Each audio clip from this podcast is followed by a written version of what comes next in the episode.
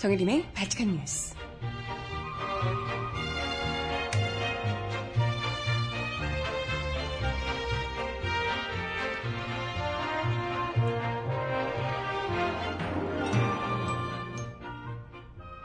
여러분 안녕하세요. 발칙한 뉴스 정혜림입니다. 한미 일등 6개 나라가 참가한 합동 군사 훈련이 우리나라 인근에서 열리고 있는데요. 그런데 이 합동 군사 훈련에 일본 함정들이 우길기를 달고 진해항에 입항을 해서 논란이 일고 있습니다. 2차 대전 시 일본의 군기였던 우길기는 일본 군국주의의 상징으로 여겨지고 있죠. 하지만 정작 분노하는 국민들의 반응과는 달리 우리 군 당국은 전혀 문제가 없다. 오히려 하지 말라고 하면 일본의 주권을 침해하는 것이다. 라고 이야기를 하고 있답니다. 위안부 피해자들은 여전히 일본과 싸우고 있는데 일본 주권을 먼저 생각하는 우리 한국 정부, 우리 국민들부터 먼저 좀 생각하시는 게 맞지 않을까요? 음악 듣고 와서 이야기 함께 나눠보겠습니다. 첫 곡, 바이브의 노래 안 들을 수가 없네요. 거니 듣고 올게요. 신청곡 있으신 분 주세요.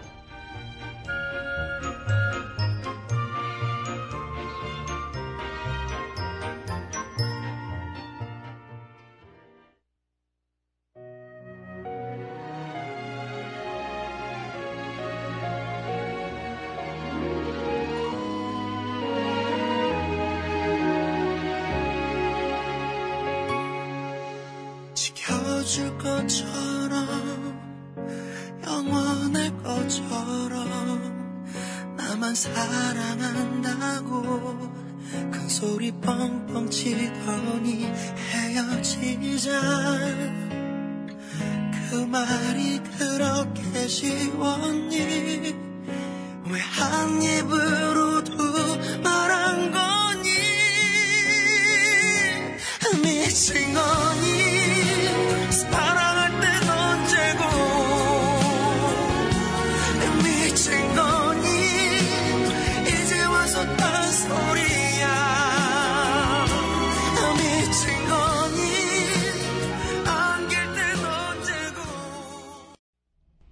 네, 첫 곡으로 바이브의 미친 거니 듣고 왔습니다. 이 노래 요즘 참 많이 듣는 것 같죠? 미친 세상이라 계속해서 틀 수밖에 없네요. 아무튼 뭐 노래가 좋아서 다행이에요. 신청곡은 잠시 후에 전해드려 보도록 하겠습니다. 정말 미쳐 돌아가는 세상의 끝장판을 요즘 보여주고 있는데요. 뭐 국내에서 그래요. 뭐 국내에서 국민들을 뒷목 잡게 만드는 온갖 국민들이 뒷골 빼고 뭐 이렇게 하는 일들 이런 정책들을 계속해서 내세우고 하는 것들 그래요. 100번 양보해서 나중에 바꾼다 쳐요. 그런 것들은. 그래, 나중에 뒤집으면 되지. 이렇게 해가지고 이런 말도 안 되는 정책들 내놓은 것들 나중에 다시 돌리면 되지. 라고 하지만 특히 문제가 되는 것은 국제 관계에서 정말 다시 뒤로 돌릴 수도 없을 만큼 엄청난 분노를 자아내는 그런 협약들을 맺거나 혹은 말도 안 되는 이 상황에 처했을 때 주권 국가로서 제대로 입장조차도 표명하지 못한 채 끌려간다면 그 이후에 그걸 바꿔놓기가 외교 관계이기 때문에요. 특히 쉽지가 않습니다. 그렇기 때문에 우리 지난해 있었던 한일 위안부 합의라고 하는 그 말 같지도 않은 정말 욕이 절로 나오는 정부의 그야말로 6억엔 받고 퉁쳐주는 그런 합의와 관련해서 그토록 분노를 했던 거고요. 물론 이제 뭐 국제법상 뭐 그게 얼마든지 폐기할 수 있다라고 이야기를 하고 있는데 우리 정부가 너무 이걸 지키고자 하는 의지가 강하셔가지고요. 아, 우리는 폐기하라 그러는데 일본도 전혀 뭐 지키지 않고 있는데 그럼에도 불구하고 오로지 우리 정부만 어떻게든 소녀상을 이전시켜주고 싶어 하는 건지 아니면 6억엔이 너무 큰 돈인지 정부가 생각하기에는 6억엔 정도면 너무 큰 돈이다 라고 생각을 하는 건지 아니면 이면 합의가 있는지 모르겠지만 어떻게든지 퉁쳐주고 싶어서 안달을 부리잖아요. 안달을 막 하잖아요. 이런 것들이 나중에 돼서 이런 일본과의 정말 말 같지도 않은 합의를 합의랍시고 언론에 공표하고 지들 잘했다고 하고 나면 나중에 차기 정부가 이걸 바로 잡으려고 해도 물론 바로 잡아야겠지만 그 과정에서 야 니들 이전 정부에서 한 걸 왜 뒤집냐 뭐 이런 이야기를 일본으로부터 들을 수밖에 없지 않겠습니까? 어쨌건 외교 관계에서 흠이 될 수밖에 없는 상황을 스스로 만들어 주는 거잖아요. 우리 정부가 지금 현재. 근데 이번에도 또 비슷한 일이 벌어지고 있습니다. 어쩜 이렇게 죠 우리 국민들의 이 마음 따위는 조금도 신경 쓰지 않는 우리 어제요 일본의 축구팀 그러니까 한일 국가대표전은 아니었고 제가 뭐 축구를 잘 몰라서 그렇긴 합니다만은 이 프로 구단별 서울하고 일본의 어떤 축구 구단 팀이 같이 경기를 했더라고요. 뉴스 보고 알았는데 그게 그렇게 어 경기가 장난 아니었다면서요.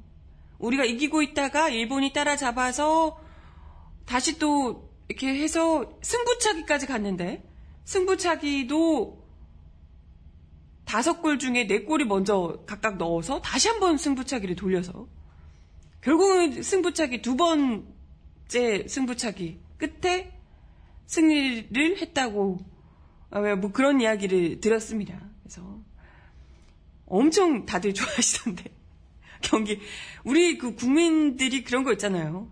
다른 누구한테 다 져도 되지만 일본한테는 지면 안 된다.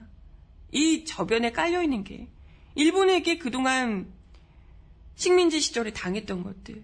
하지만 그럼에도 불구하고 과거사에 대한 조금의 반성도 없는 그런 일본에 대한 분노가 절대 그 역사를 잊지 않겠다는 국민성이 있는 거거든요.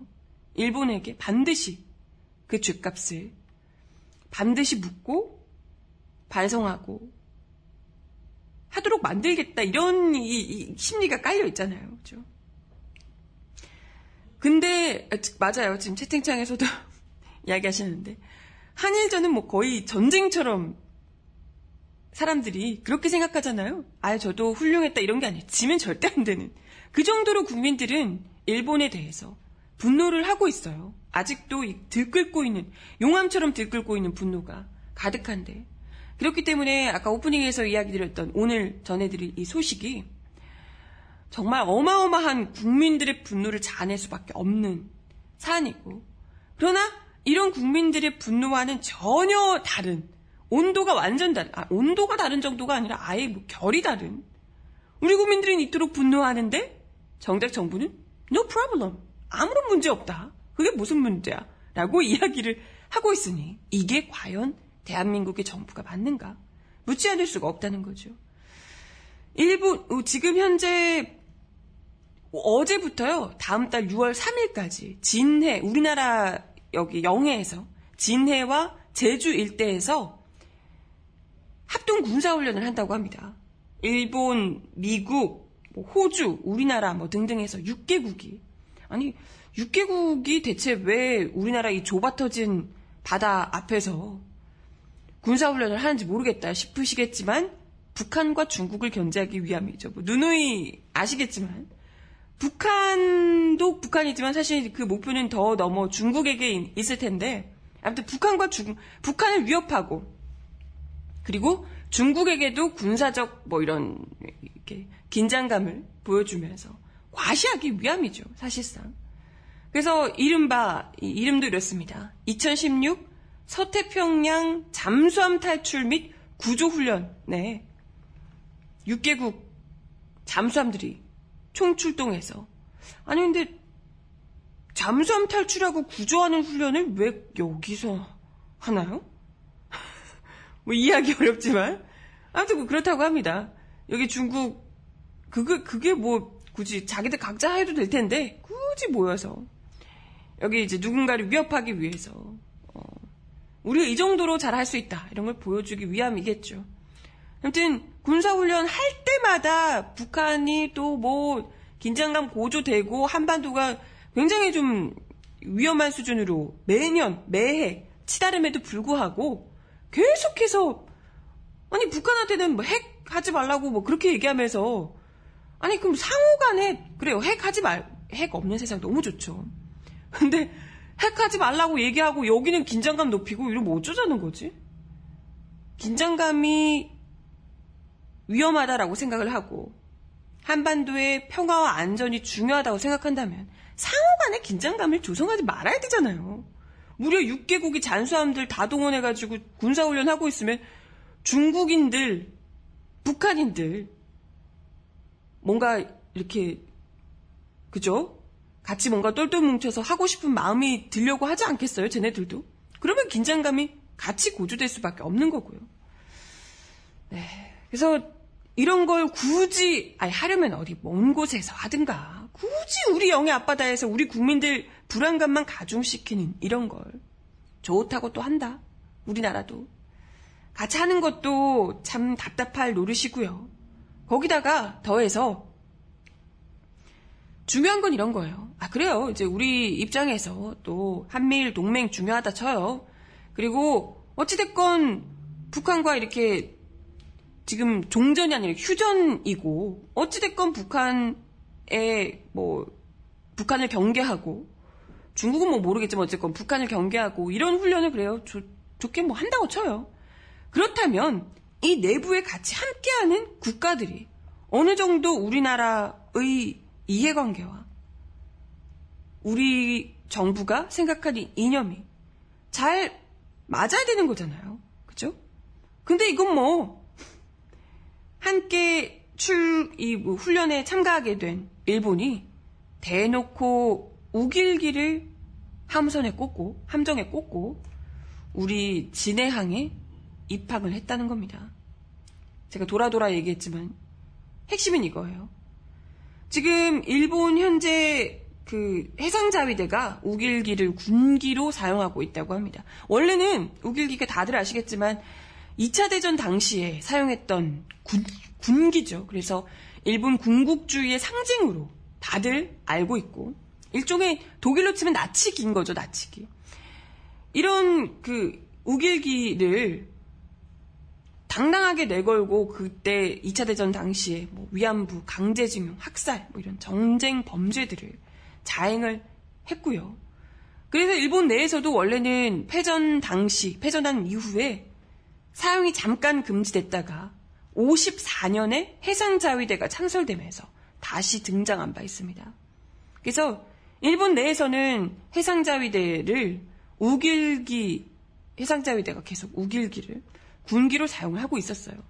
이것 때문에, 이것만으로도 일본의 이 국가가, 일본 국가가 독일과는 너무 다르게 2차 대전에 대한 자책, 반성, 이런 것이 조금도 없다는 것을 보여주고 있는데요. 국제사회에서 이걸 분노하고 비판하고 해도 모자랄 판에 더 문제는 이걸 꽂고 피해 국가였던 대한민국의 바다 항, 항구에 입항을 했다는 거예요. 이 정도면 아, 생각해 보세요, 여러분. 독일 군대가 나치 길을 깃발을 꽂고 나치 시절에 있었던 깃발을 꽂고 영국이나 프랑스 이런 피해 국가 인근에 있었던 뭐 인근 국가에 들어간다. 뭐 폴란드 이런 나라 있잖아요. 피해가 심했던 나라들. 이런 나라들에 나치 깃발을 꽂고 들어간다. 어떻게 되겠습니까? 그건 뭐 완전 난리가 나갔죠.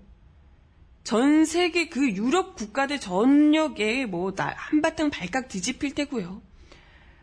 사실 독일에서는 독일 내에서도 나치와 관련된 이야기를 하는 게 굉장히 민감하다고 하죠. 거기서 바로 나치의 그뭐 뭐 하이히틀러 이런 인사를 가르친 선생이 바로 그냥 잘리고 뭐 이런 식으로 굉장히 이제 민감하다고 합니다. 당연히 우리 정부에서도 일본의 뭐 어디 먼 그게 아니고요. 거기 같이 있었던 나라들 중에서 우리나라는 대표적인 피해 국가잖아요. 아니 뭐 미국이나 호주가 뭐 일본 그거랑 솔직히 상, 직접적인 연관은 없었죠. 우리는 대놓고 직접적으로 피해를 봤던 대표적으로 지금 논란이 되고 있는 위안부 문제도 그렇고요. 강제징용 뭐 이런 등등해서 학살뿐만이 아니고요. 그런 피해 국가 피해자가 자기들이 가해 국가에서 아 우리 너무 그때 잘했어. 라며 전범기를 꼽고 꽂고 당당하게 피해자의 집에 들어왔는데 그걸 아 뭐라고 그럴 수 있나? 지네 사정인데 집안 문제인데 그걸 하지 말라 그러면 주권 침해야 이런 이야기를 한다는 것 아니 그러면 독일은 독일이 알아서 나치 그런 전범기를 꽂아도 주권 침해기 때문에 다른 나라들이 한마디도 못 할까요? 이게 말이 됩니까? 그렇죠? 하, 네. 그간에도 일본이 이런 모습을 보여주긴 했지만 무엇보다도 우리 정부에서 그것도 국내 우리 영해 영해 가뜩이나 아시다시피 일본이 호시탐탐 독일을 아니 독일이 아니 독도를 노리고 있다는 거. 다들 아실 거예요. 지금 뭐 독일이 계속해서 자기 땅이라고 우기고 있고 이런데. 바로 그냥 우리 영해에 우길기를 꽂고 들어오는 일본의 군함 아무렇지도 않게 아무 문제도 없이 아무 문제도 없다며 받아들이고 있는 것을 우리가 어떻게 해석해야 하는지 이 정부가 제정신인지 묻고 싶어요.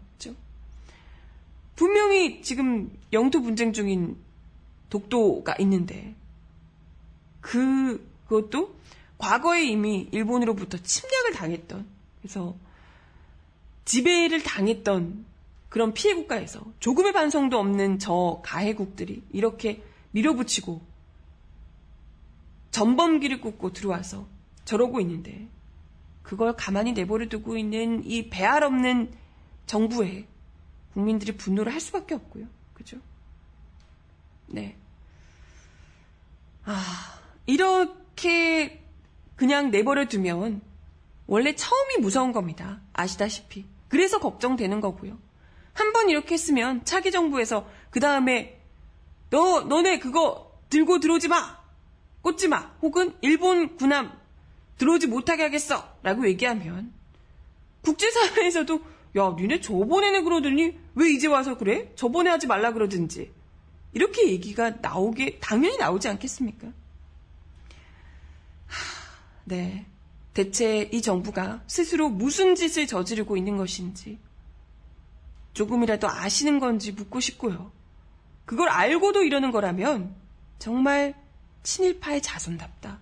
친일파 정부답다. 라는 이야기를 안 할 수가 없습니다. 그러게요. 그 아버지, 그 딸이다. 이런 생각이 들고. 이런 와중에 우리 대통령께서는, 어, 생각해보니까 그러네. 군사훈련에 영해에서 지금 난리가 났는데, 아프리카 가셨잖아요. 아프리카 가 계시잖아. 쿨하게. 정말 이 나라가 그렇게 위험하다고 난리를 치시더니, 조금의 위기감도 없으신 대통령이세요. 대단하다, 진짜. 음악 하나 더 들어요. 신청곡 주셨는데요. 에이핑크의 미스터 추 듣고 올게요.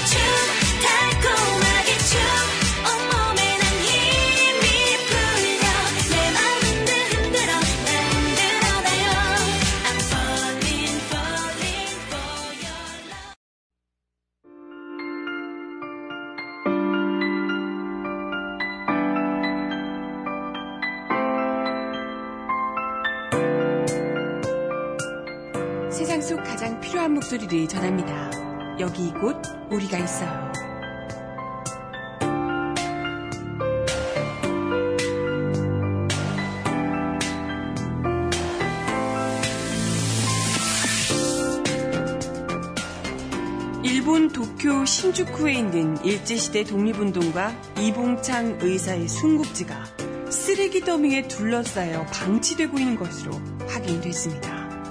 한국 홍보 전문가인 서경덕 성신여대 교수는 어제 자신의 페이스북 글을 통해 일본 도쿄 신주쿠에 이봉창 의사 순국지가 있다는 걸 혹시 들어보셨는지요? 매우 안타깝게도 현재 이곳은 쓰레기 더미로 방치되어 있습니다. 라고 밝혔습니다. 이어 이봉창 의사가 순국한 이곳은 이치가야 형무소의 예터로 현재는 요초마치 놀이터로 개방되어 있습니다. 라며 특히 놀이터 한 구석에는 1964년 일본 변호사 연합회에서 세운 형사자 위령탑이라는 비석만이 남아있는 상황이라고 설명했습니다. 그는 동네 주민들조차 이곳이 과거 어떤 곳이었는지 또한 위령탑이 누구를 위한 것이었는지 잘 모르고 있는 상황이라며 특히 위령탑 바로 옆은 쓰레기 수거장으로 방치돼 있어 매우 안타까울 따름이라고 부연했습니다.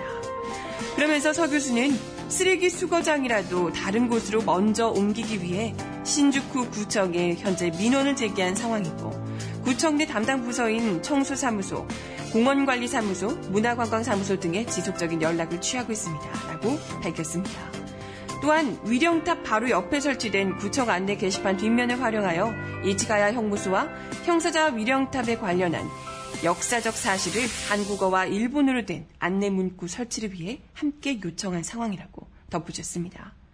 한인 애국단 소속이었던 이봉창 의사는 1932년 1월 8일 도쿄 요요기 연변장에서 신년 관변식을 마치고 돌아가는 히로이토 일왕을 향해 수류탄을 던졌습니다. 당시 히로이토는 간신히 목숨을 건져서 이 거사는 실패로 돌아간 바 있습니다. 하지만 이 거사는 어려움을 겪던 상하이 임시정부와 독립운동에 불꽃을 되살린 것으로 평가받고 있습니다. 당시 현장에서 체포된 이봉창 의사는 1932년 9월 30일 도쿄 법원에서 사형 선고를 받고 10월 10일 이치가야 형무소에서 순국한 바 있습니다. 음악 하나 듣고 와서 이야기 이어가 볼게요. 러브홀릭의 노래 신청하셨는데요. 인형의 꿈 듣고 옵니다. 그댄 먼 곳만 보네요 내가 바로 여기 있는데 조금만 고개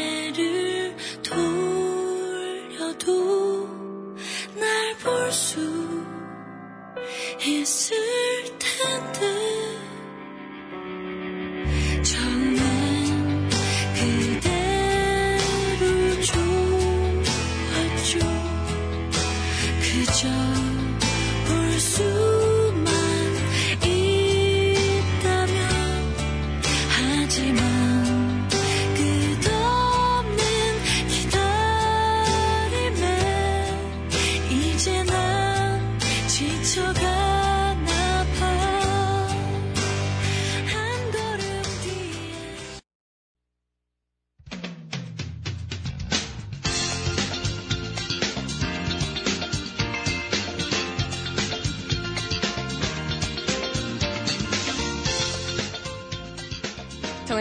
발칙한 브리핑.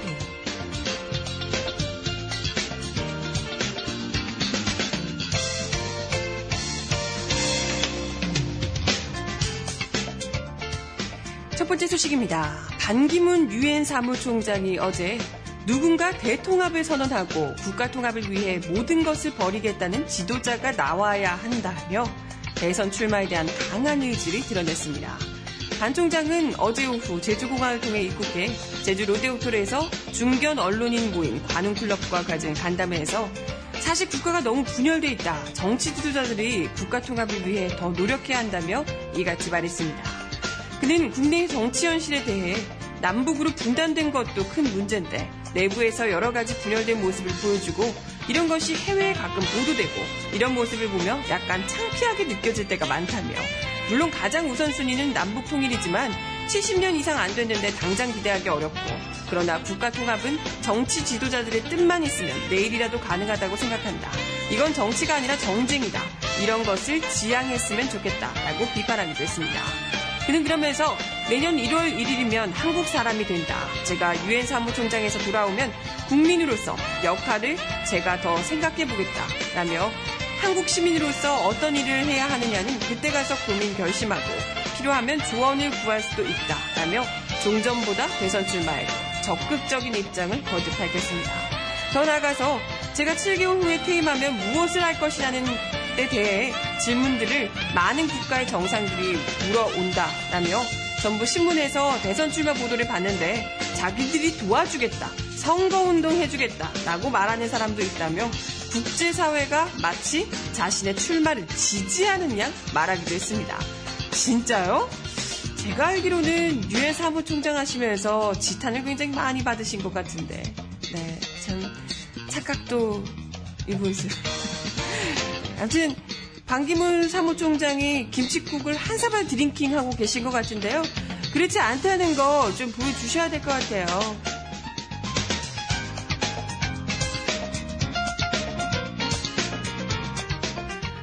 다음 소식입니다. 교육부가 전국 교직원노동조합의 전임자를 직권 면직하지 않은 서울과 광주 등 8개 시도교육감을 직무유기로 어제 검찰에 고발했습니다. 말 듣지 않는 자 소송을 하겠다 이런 얘기인가요? 전날 교육감들이 정교조를 동반자로 인정하고 반시대적인 탄압을 멈출 것을 촉구했지만 다시 한번 압박하고 나선 겁니다. 이에 정교조는 교육감들에게 부당해고를 거부하라고 요청했습니다. 교육부가 서울과 광주 등 시도교육감이 교육부의 미복귀 전교조 전임자 직권면직 이행 요구를 받아들이지 않자 검찰에 직무유기로 고발했습니다.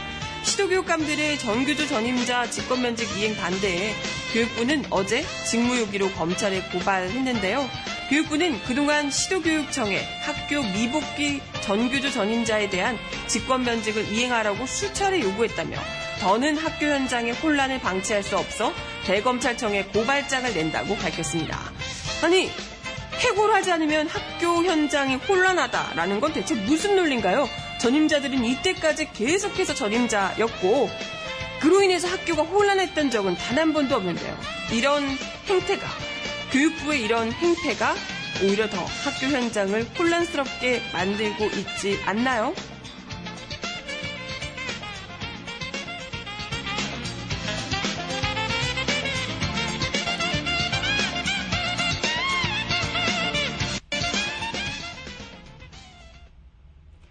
네, 음악 하나 더 듣고 와서 이야기 이어가 보겠습니다.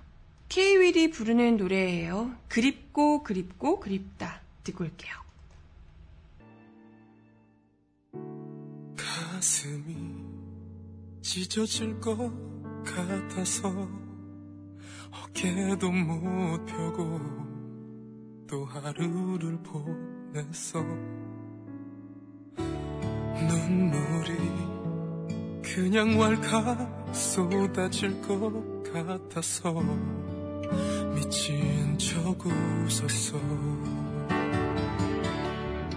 그래 나는 바보야. 너 한 사람만 보는 바보. 떠나는 널 찾지도 못해. 그래 놓고 있지도 못해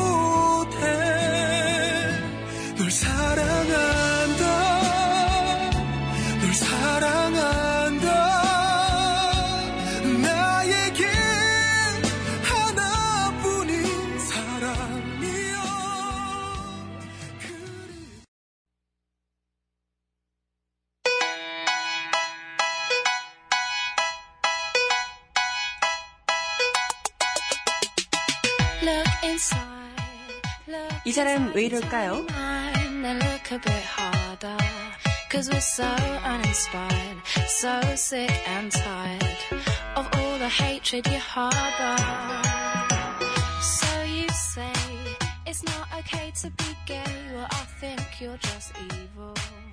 새누리당 정진석 원내대표가 어제 제대 후 아르바이트로 대학 등록금을 마련할 예정이라는 의경에게 젊은 시절 고생한 경험은 인생의 소중한 자산이 된다는 취지의 말에 논란이 일고 있습니다.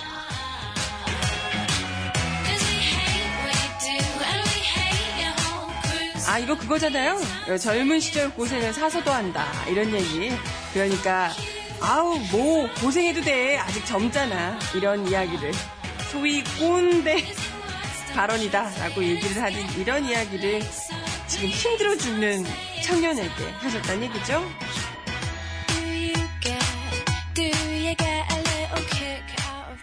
정 원내대표는 이날 서울 여의도 새누리당 사앞 경비 중대를 방문한 자리에서 제대를 앞둔 한 의경에게 제대 후 등록금 마련할 자신은 있냐라고 물었습니다. 이어 이 의경은 아르바이트나 장학금을 통해서 등록금을 마련하겠다라고 답했습니다. 정 원내 대표는 여러분들 등록금 걱정 많지. 그러나 젊은 시절에 고생하고 경험한 것이 나중에 인생에서 소중한 자산이 될 것이라며 아무리 어렵고 힘들어도 웃음 잃지 마라. 젊은의 특권은 해낼 수 있다는 자신감을 가지고 갈- 가는 것이다. 라고 격려했습니다. 아니, 이런 이야기는요, 아, 집권 여당의 원내대표가 하시는 게 아니라요. 주변에 그냥 어르신들 있잖아요. 선배나 아버지, 뭐 이런 분들이 할 수 있는 얘기고요. 그래도 어떡하겠니? 우리가 당장 바꿀 수 있는 게 없으니까 힘을 내라. 그래도 웃음 잃지 말고 이 고생이 나중에 도움이 된다 생각하고 조금만 더 힘내자라고 얘기를 하는 거고요.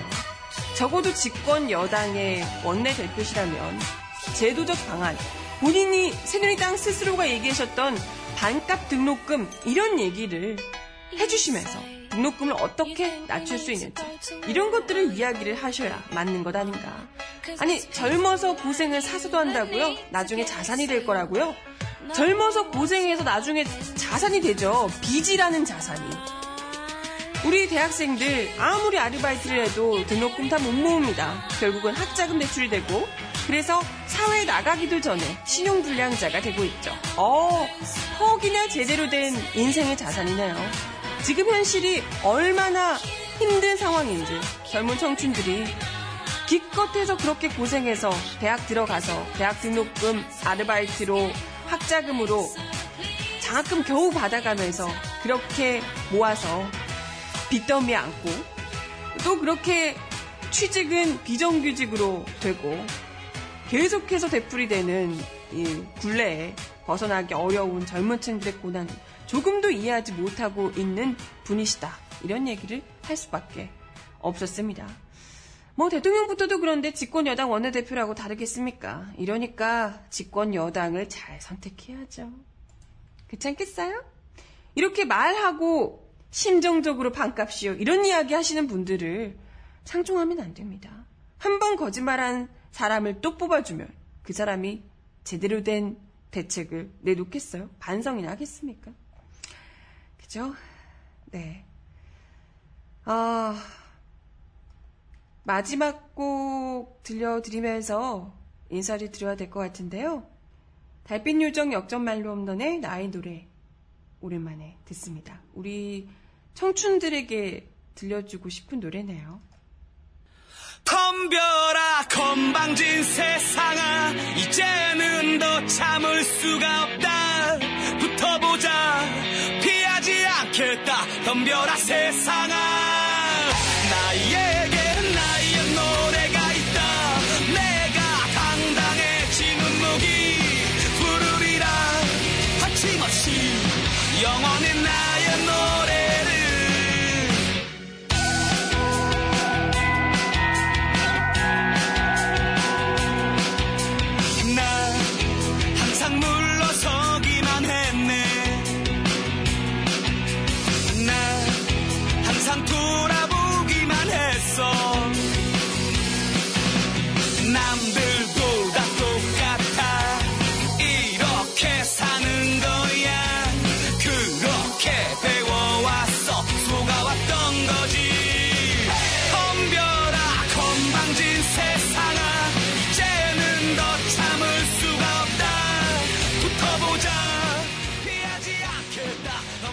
다들 건방진 세상이랑 한판 붙을 준비 되셨죠?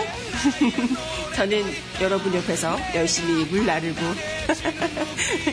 수건으로 땅 닦아주고 할게요. 다들 힘내자고요. 저는 내일 10시에 다시 오겠습니다. 여러분 안녕.